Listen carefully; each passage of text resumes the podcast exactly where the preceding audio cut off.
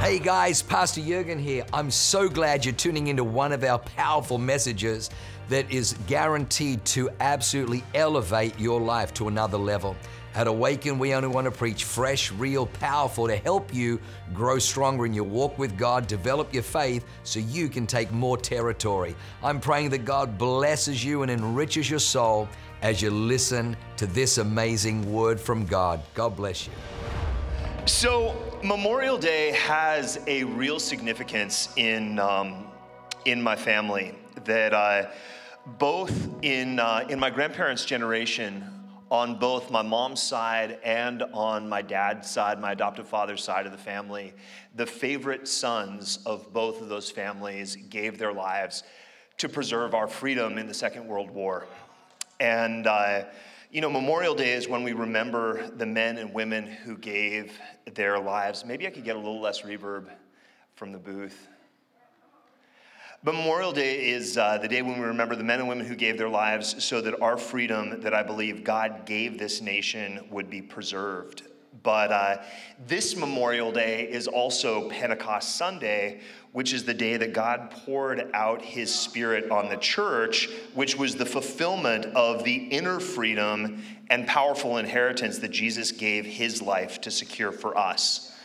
So, Memorial Day, or Remembrance Day, as we call it in Canada, uh, has a real significance, like I said, for, uh, for my family. And both my great uncles, Skip Ervin and John Moncton, were the favored sons in their families in my grandparents' generation. They were both men of valor, of honor, and there's a scholarship at St. Mark's School and at Harvard University named for my great uncle, Skip and that, that prize is rewarded uh, to the student or faculty who best exemplifies the character of my great uncle, who, while at St. Mark's, at Brentwood, at Harvard, and in service to his country, seldom missed an opportunity to do a kindness or to lend a hand.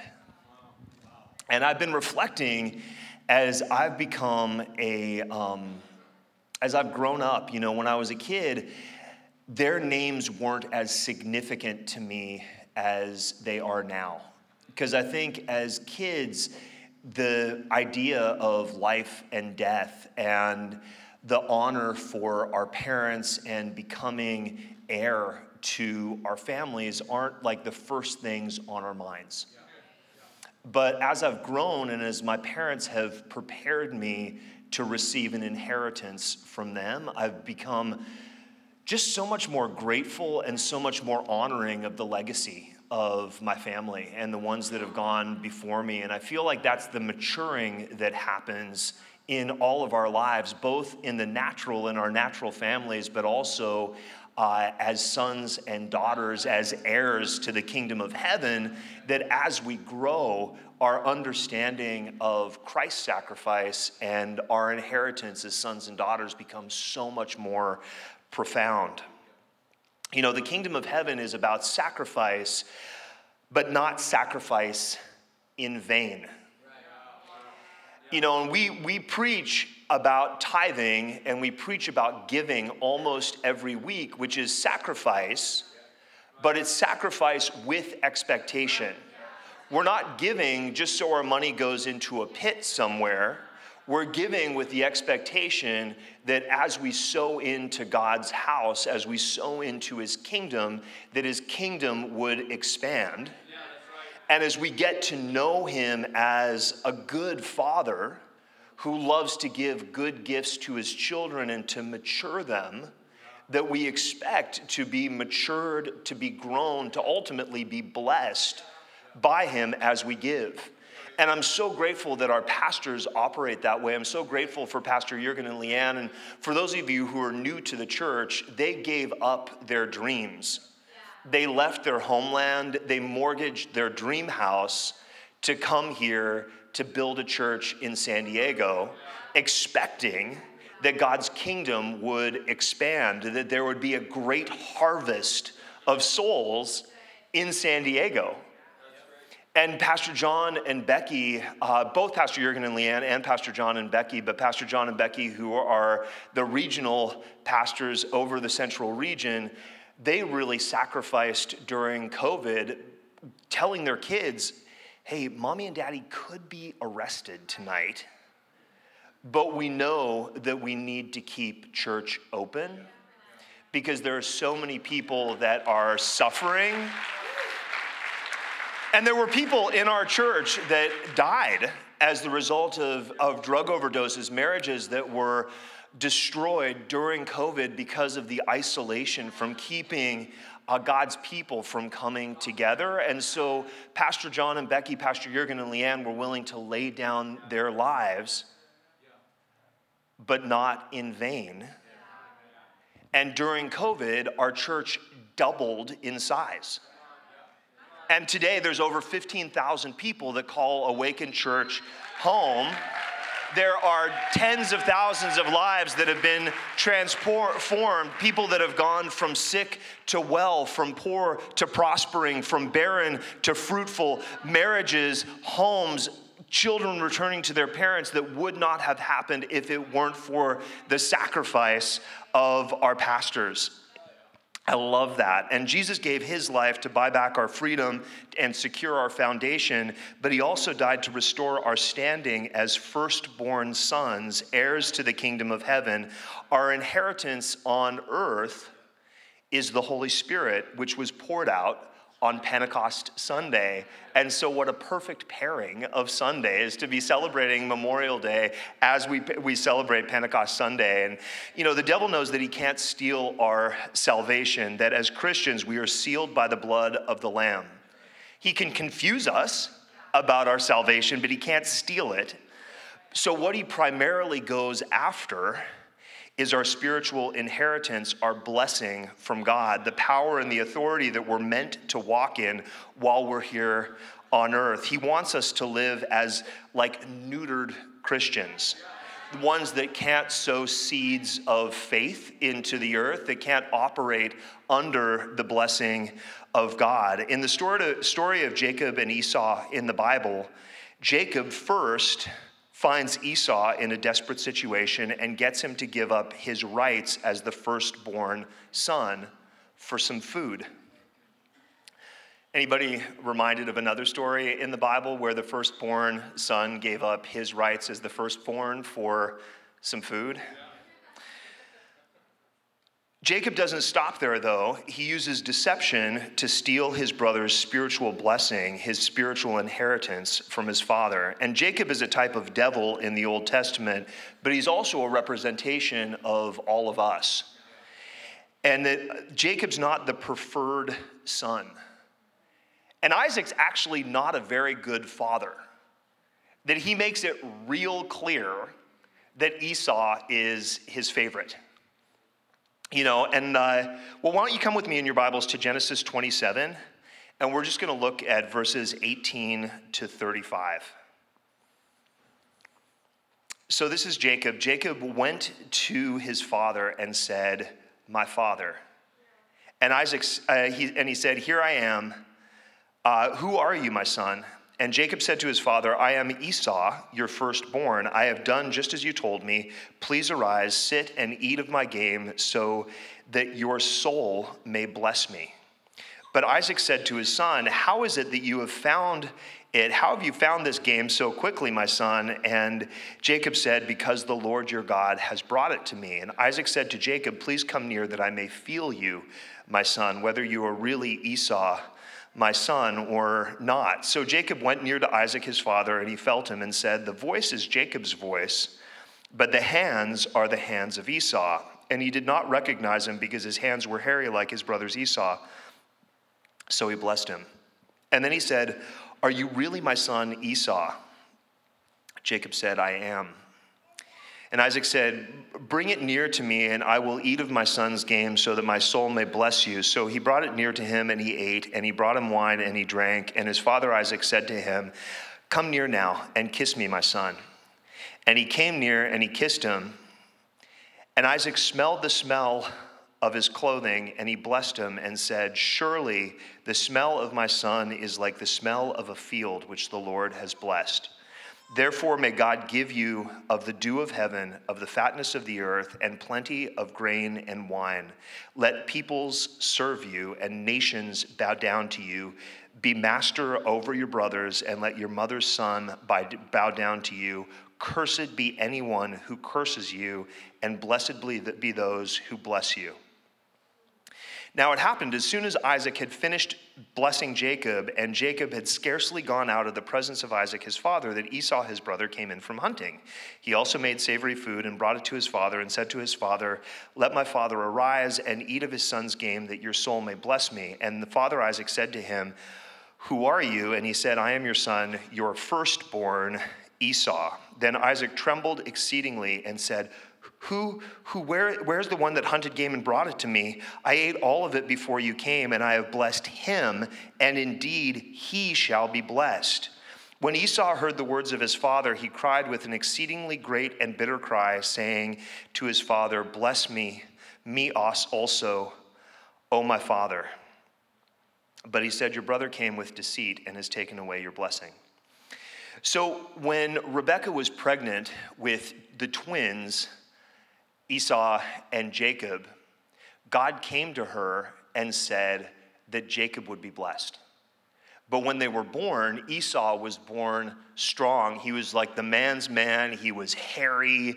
He was an outdoorsman. You know, even when Isaac smelled him, he said, Oh, my son smells like a field that the Lord has blessed. He's a great hunter. He's strong. He's everything that a father would want his boy to be. Jacob is hairless, which I guess is equated with masculinity at that at that time and he likes to, he's kind of a mama's boy. He stays at home in the tent with his mom. And he is not the favored son. And as a result, Jacob developed this kind of bitterness, this self doubt, this orphaned spirit, and he's always clamoring for blessing. And I would suggest that Jacob's not so different than a lot of us that are filled with self doubt, that have been orphaned by not getting the affirmation, the blessing of our fathers. And to be blessed, there has to be a blessor, that you can't bless yourself. That's why probably any of you that have tried positive affirmations, like it feels a little bit hollow, right? Just staring at yourself in the mirror and being like, you are wealthy, you are great looking, you are popular, when everybody else in the world is saying that you're not those things. You can't like hype yourself into it. You need a blesser. And I'll, I'll give you an example of this. You know, if if uh, if you were playing basketball down at the like local boys and girls club on the court and some like random old man came by and said, Hey, you're pretty good, you'd probably just be like, Hey, thanks. But if Michael Jordan was walking by and is like, Man, I've never seen skills like that. You know, you're like a diamond in the rough. Like it may, may take some polishing, but I think you can do better than me. It would have different weight because that's a blessing coming from somebody that has authority. So, in my grandparents' families, the favorite sons both died in the war, and their parents both let them know that they'd wished that it was them instead. But thank God, my grandfather on my dad's side and my grandmother on my mom's side didn't let that ruin them but instead of having it ruin them, they recognized their parents' pain and instead used it, used their own feelings of rejection to be incredible includers. And I've talked about this before, but like when my stepdad uh, became my adopted father, his dad sat him down and told him how important it was that he should always make me feel included. And so when he started dating my mom, he started dating me, and we had boys' night out every Tuesday night, come hell or high water. We would go out and play mini golf, we would go to the movies, we would go to dinner. We had an activity planned every Tuesday night for years and years and years. It only stopped because I stopped it when I was in junior high. But Boys Night Out was a staple, and his dad, like, even outdid him of never making me feel like the stepchild grandson, but making me feel equal to all of the other grandkids. And he went over and above, knowing that I probably had some real insecurity of growing up with a father who had rejected me in his own pain. That I was the only grandson that was invited on a cross country trip with my grandfather that he would take me for a month at a time during the summers and taught me how to split wood with axes, did all of the things, you know, of really instilling manhood on me. But all of that came out of the pain of him feeling rejected by his parents as the not preferred son. And I think that there's a there's something where it value has been instilled at a young age and they both sides grew up in Christian schools and having that instilling of faith and having that instilling of relationship with the ultimate heavenly, heavenly Father, no matter how failed our earthly fathers may be, knowing that God is our perfect heavenly Father, when we have a relationship with Him, declaring God's word over ourselves in relationship with our Heavenly Father is a lot different than just declaring empty words of man over our lives. That saying that when I know confidently that I am a son of God, and that with that firstborn status that was restored through Jesus, that I have the rights to all of the other things that the sons of God are promised in the Bible, when I declare those things over my life, they don't ring hollow. Make sense?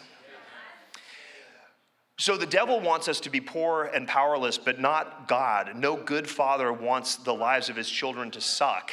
And to be blessed by God, you actually have to be in relationship with him. It says in Romans 8:14 through 17, "For as many as are led by the Spirit of God, these are sons of God. For you did not receive a spirit of bondage again to fear, but you received the spirit of adoption, by whom we cry out, Abba, Father. The Spirit Himself bears witness with our spirit that we are children of God, and if children, then heirs, heirs of God, and joint heirs with Christ, if indeed we suffer with Him, that we may also be glorified together. So, most of you know from experience that not all of us live feeling like we are kings and queens here on the earth. Amen? So, not all of us operate in the authority or confidence of beloved sons and daughters. We may parrot the words here, but they haven't penetrated here. And as sons and daughters of God, heirs and firstborn status of Adam, we're meant to live as kings and queens uh, here on earth as a royal priesthood. There is a, there's a verse in Hebrews that talks about the New Jerusalem. And it says that we have come to the New Jerusalem, the church of the firstborn. That it's a, it was something that while I was preparing for this message was just really blowing my mind. That in Luke 3, in the genealogy of Christ through Mary, at the very end, it's like the son of Seth, who was the son of Enosh, who was the son of Adam, who was the son of God that you'll hear teaching in church that Jesus was God's one and only son. The Bible doesn't say that. It says that Jesus was God's one begotten son. Adam wasn't begotten, he wasn't naturally birthed, he was formed by God's hand. But he was created for sonship. The devil talked him out of his firstborn rights in favor of taking food that wasn't his.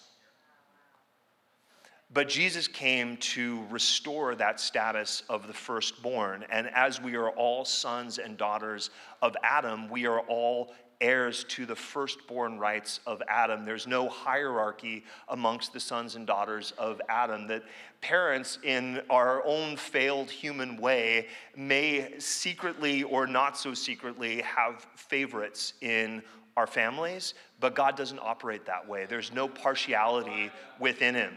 And it's great news that God doesn't pick favorites, but we can see through the Bible that God's favorites pick Him. But that's something that's open to all of us. It's not something that's reserved for David. It's not something that's reserved for Abraham. It's not something that's reserved for Jacob. It's not something that's reserved to the great men and women of the Bible. It's something that is our inheritance. When we believe it, we start to step into it. And when we step into it, we start to receive the fullness of His Spirit and believing God at His word, just as it was done on Pentecost Sunday. We can be filled with His Spirit and start to operate in authority.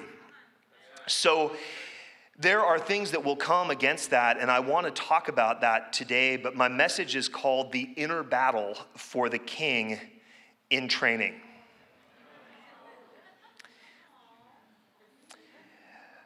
So, there are things that will block us from receiving the fullness of God's blessing. The first thing that we need to do is actually believe that we're worthy. Because He created us worthy, He created us with a plan and a purpose. And what I've seen is most humans will fall into two types of sin. When we don't know that we are sons of God, we'll, we'll either fall into the sin of rebellion which is seeing what we perceive as injustice. God's chosen to bless them, but He's not blessing me. That's not fair, so I'm going to rebel. Or we'll go into the sin of performance, which is like the sin of Jacob. That Jacob didn't believe that he was worthy of his father's blessing, so he dressed up like his brother he put on a mask to receive his father's blessing, receive his father's love. He dressed up like his brother. He probably, it, it is I, your son Esau. Probably changed his voice, and his dad wasn't buying it. He's like, You sound like Jacob. Is there, what's, his dad asks him so many times, Are you sure? And we may think we're doing a pretty good job of pulling off being an imposter but it's something that actually steals our blessing. Because God created us to fulfill a unique purpose here on earth. And when we're operating in another way, trying to fulfill somebody else's purpose, trying to be blessed by not being ourselves, we actually deny the gift that God put in us that He wanted to be expressed in the world that we're all created uniquely to express a unique facet of God here on earth, that all of creation speaks to God's magnificent attributes. And He creates us differently, but He doesn't create us unequally. He creates us each with unique blessings. And I think one of the saddest things in the church is when the church feels like the people of the church feel like they need to imitate others in order to receive God's blessing. And so we put on our Sunday best and show up to church saying, Oh, we're blessed and highly favored, but it rings empty, like standing in the mirror being like, Gosh darn it, people like me. it just feels hollow. But when I know who I am, and I'm in a church, in community where I'm being discipled, where I'm being fed first, it starts to change me. And understanding the way God works with us has changed dramatically in me as I've become a father. And I've realized that there's probably more, but there's four steps that I want to talk to you about today about really stepping into that royal inheritance that God calls us a royal priesthood. And the very first thing that we need to do in order to step into that is realize that we've been doing it wrong. That Jesus said his ministry wasn't to call the righteous, to call those that are all poised, impostoring, trying to make sure that they look good from the outside. Jesus wasn't calling them, he was actually calling sinners to repentance. And it's such a beautiful thing that in the line through Abraham, it was prophesied that there would be a messianic seed sown through that line. So, in every generation, there is a messianic seed, one that carries the seed of the Messiah. But just like Jesus was born into an impossibly difficult situation, God didn't pick the ones that were born through Abraham that were the expected heirs.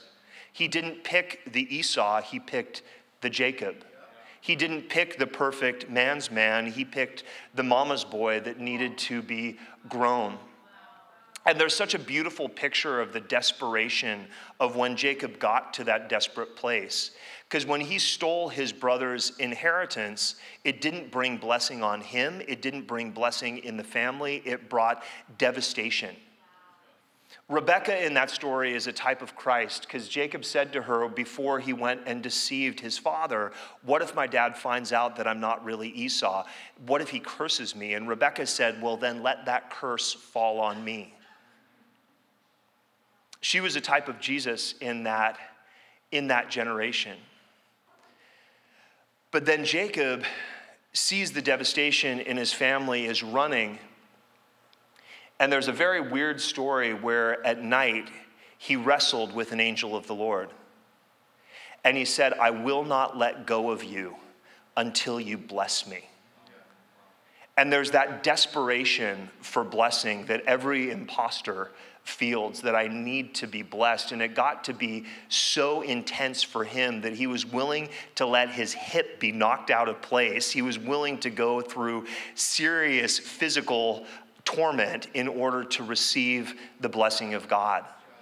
But when God put his hip back into place, and even though he walked with a limp, he was like, This limp is going to remind you of that you wrestled with me and you overcame. And so, therefore, I'm changing your name from Jacob to Israel. And then he became the father of God's people. And all throughout that line, there are the most unlikely. David, unlikely. So many unlikely. Jesus, born to a teenager, teenager who wasn't married, who was a virgin, unlikely. And who are we to think that we are not worthy of God's blessing because we don't look like what we think is expected of us?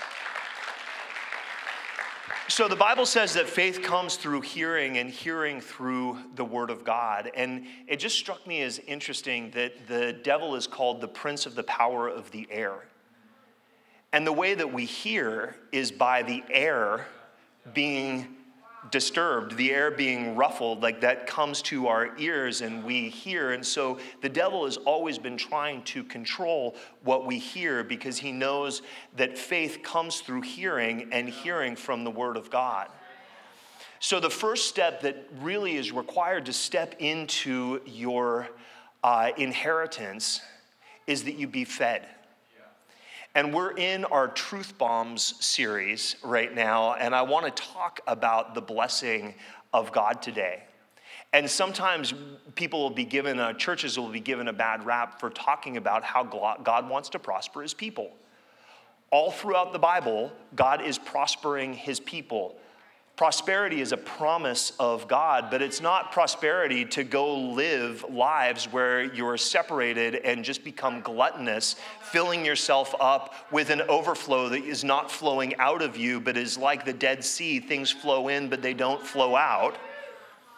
That we are meant to be blessed to be a blessing, that we need to know that we are blessed. Blessing requires a blessor, but we are blessed to expand God's kingdom here on earth that through us blessing is meant to flow. And if we learn generosity like uh, john soriano so brilliantly spoke about this morning if we learn generosity first our blessings will not spoil us.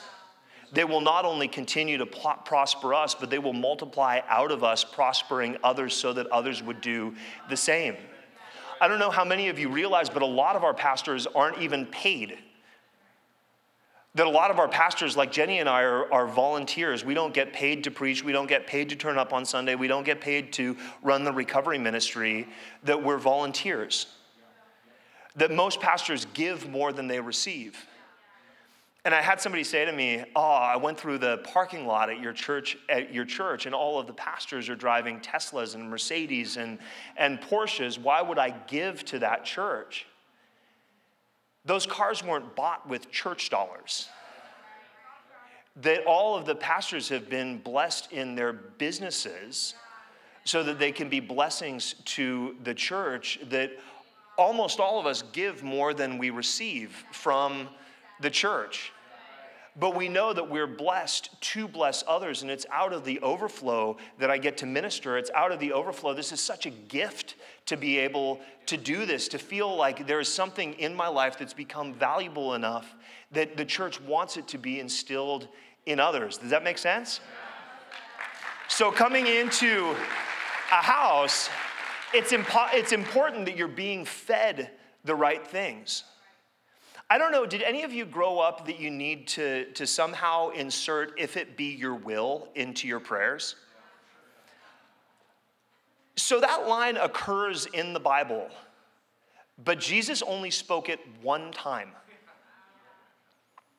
Jesus didn't constantly say, Father, if it's your will, because he actually knew his father. He was in relationship with him.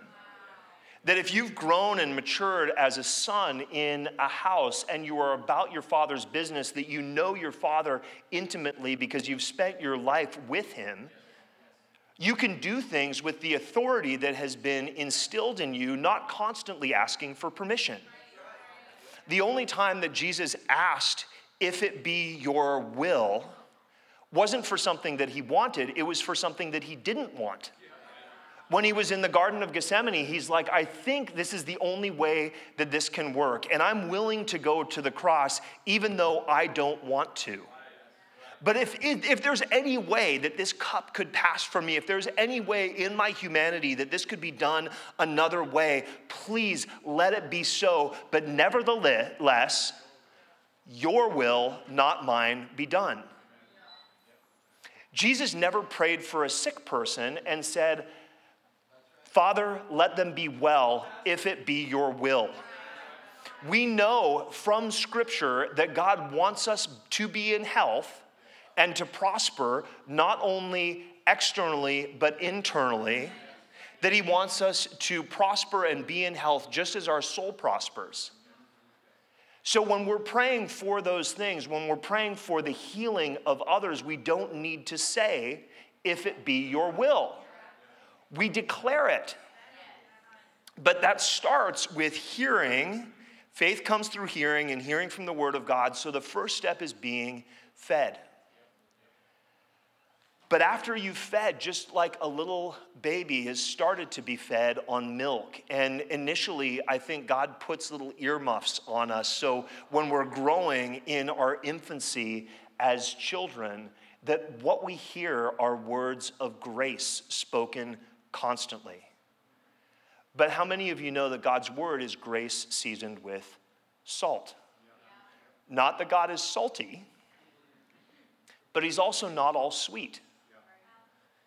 And that there is kindness that draws us to repentance, but there's also like a salt of the earth that matures us as believers that children that are only ever fed milk, that are only ever extended grace, that are never corrected, become spoiled. And the same thing is true for us. That if my wife was still breastfeeding our kids who are almost six and seven years old, it would be weird. Because by now they're meant to be weaned and they're meant to be feeding themselves on solid food. But for any of the parents in the room, you know when you start feeding your kids solid food and then they begin to feed themselves, that it's messy. That as you learn to feed yourself, it's messy. Three quarters of the food ends up on the floor, on the wall, on your face, on your hair, on the chair, on all of these other places, and only a little bit ends up in their mouth. But eventually, as they get better at feeding themselves, they start to be able to be sustainable human beings. They don't have to have their parents do everything for them. They start to be able to operate with the authority that their parents have taught them to have over their own lives. The kids are meant to be given agency over their own lives. They're meant to be there with, with restraint while they're in the house. We get 18 years to like sow that into them. But our goal as parents is to be able to raise self sufficient human beings that you start to be fed, and then you learn to feed yourself, and eventually you start to feed others. And that's the maturing of a believer. But a lot of churches that only talk about God's grace will keep their congregation dependent on the pastors. And this is a church of raising and releasing. You know, there's many people that'll come to me and I'm happy to pray for them.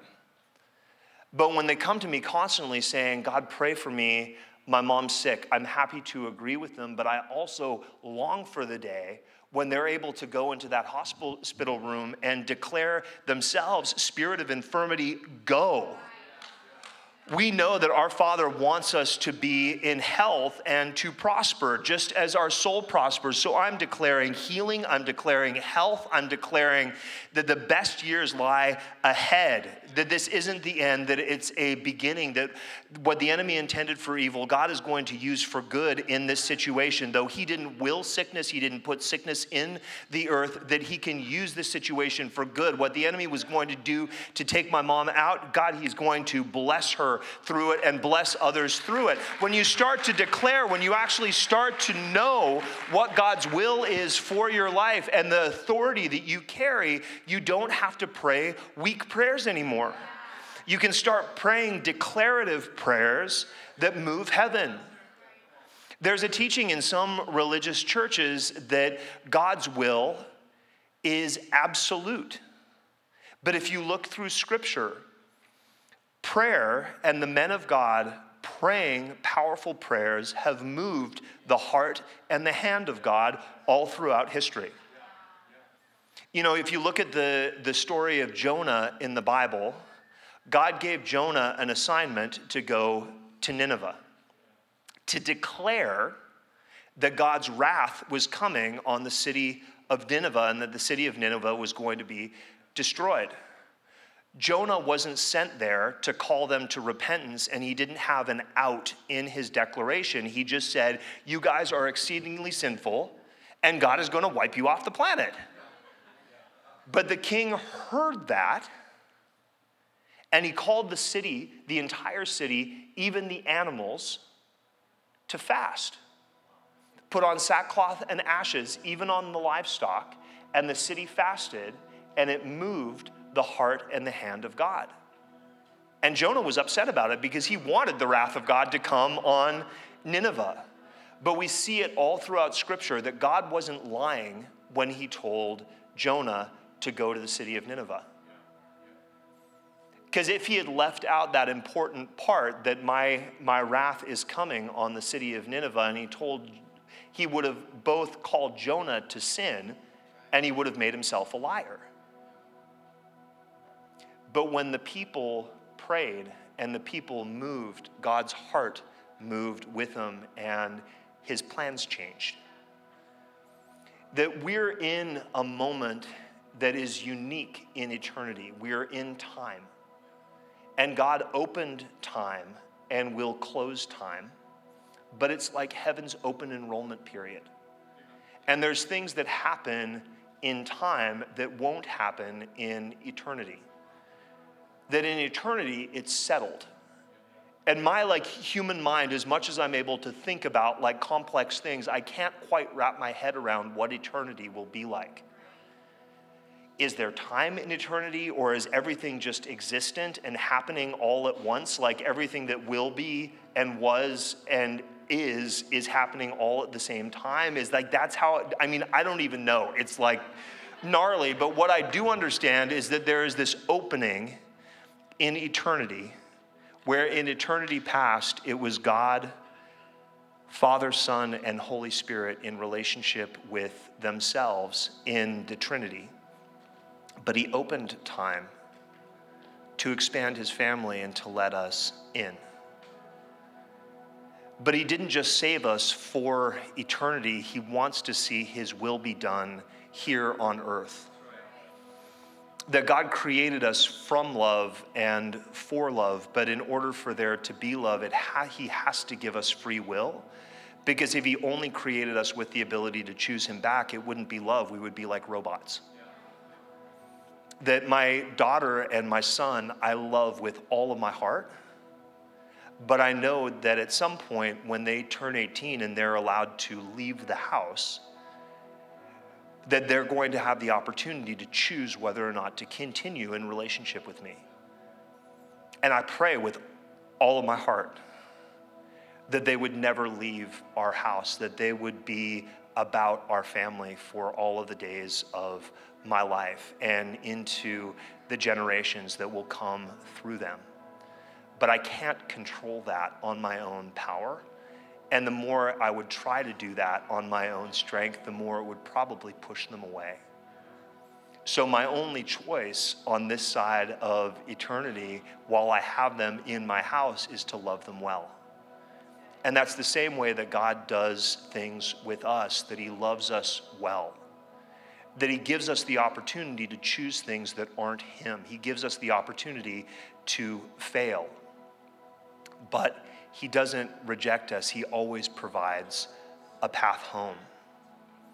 So, the final thing that I wanted to say is that when you're really operating in this, you start to be able to operate as an heir and knowing that you have an inheritance, not just in the future that you are saved, that you're going to heaven, but you also have an inheritance here on earth. That an inheritance coming for from a parent or coming through a family is to bless the child's life while they are alive. To receive an inheritance usually means that the person who is giving the inheritance has died but in their death, the ones that are remaining are blessed. And God wants us to live with the inheritance that He intended for us, that Christ came and lived and died so that we would be able to operate with the inheritance that was meant to come to us from the beginning. Does that make sense? So I know that some of us today are operating in a way that we're that we've been in rebellion, maybe just in subtle ways, that we know God's word, we know his truth, but nevertheless we choose our own will over his, thinking that somehow we'll be able to bless ourselves in the process. There's other ones that have been living as imposters, that they've been trying to put on the good church suit and suit up and show up and say all the right things and memorize all the right scriptures so that they appear to be holy when in their heart they don't feel connected to God. So I'd love everybody to bow their head and close their eyes. And if you feel like you're in either of those two categories today, Either you've been in rebellion in subtle ways, saying, God, I'm willing to give you part of my life, but not all of my life. I'm not willing to follow your will in every area. Or you've been saying, God, I just feel so distant from you. I'm hoping if I just do better that you'll accept me. I want to pray for you today. So if there's anybody like that in here, at the count of three, I just want you to lift up your hand so I can include you in a prayer. One, two, three. Is there anybody like that in here today? God bless you. God bless you, God bless you, God bless you, God bless you, God bless you, God bless you, God bless you, God bless you, God bless you, God bless you, up the back, God bless you over on the side.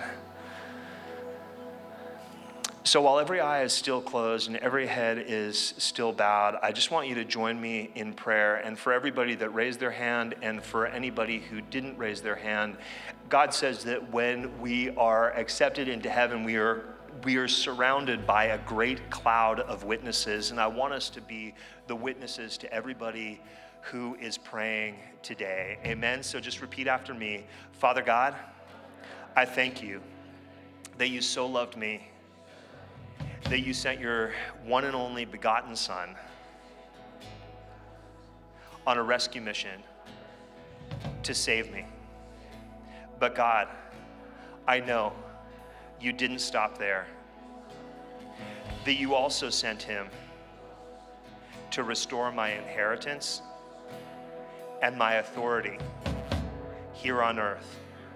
Father God, today I declare that heaven is my home, that God is my Father, but on earth, while I'm here, I accept the mantle of authority that you've placed on me. God, I thank you that you've brought me into a church that will disciple me in community and to teach me to grow to be a mature believer. in Jesus' name. Amen. Wow, what an amazing word. I hope you enjoyed that as much as I did. Hey, listen, for more information about our church, go to www.awakenchurch.com or subscribe to our YouTube channel if you haven't already and download our app. It is amazing. It is chock full of incredible messages, information about upcoming events, and you can even support our ministry if you feel so inclined. We loved having you with us today. We look forward to seeing you again. God bless you. Live a life that is transformative. Bye for now.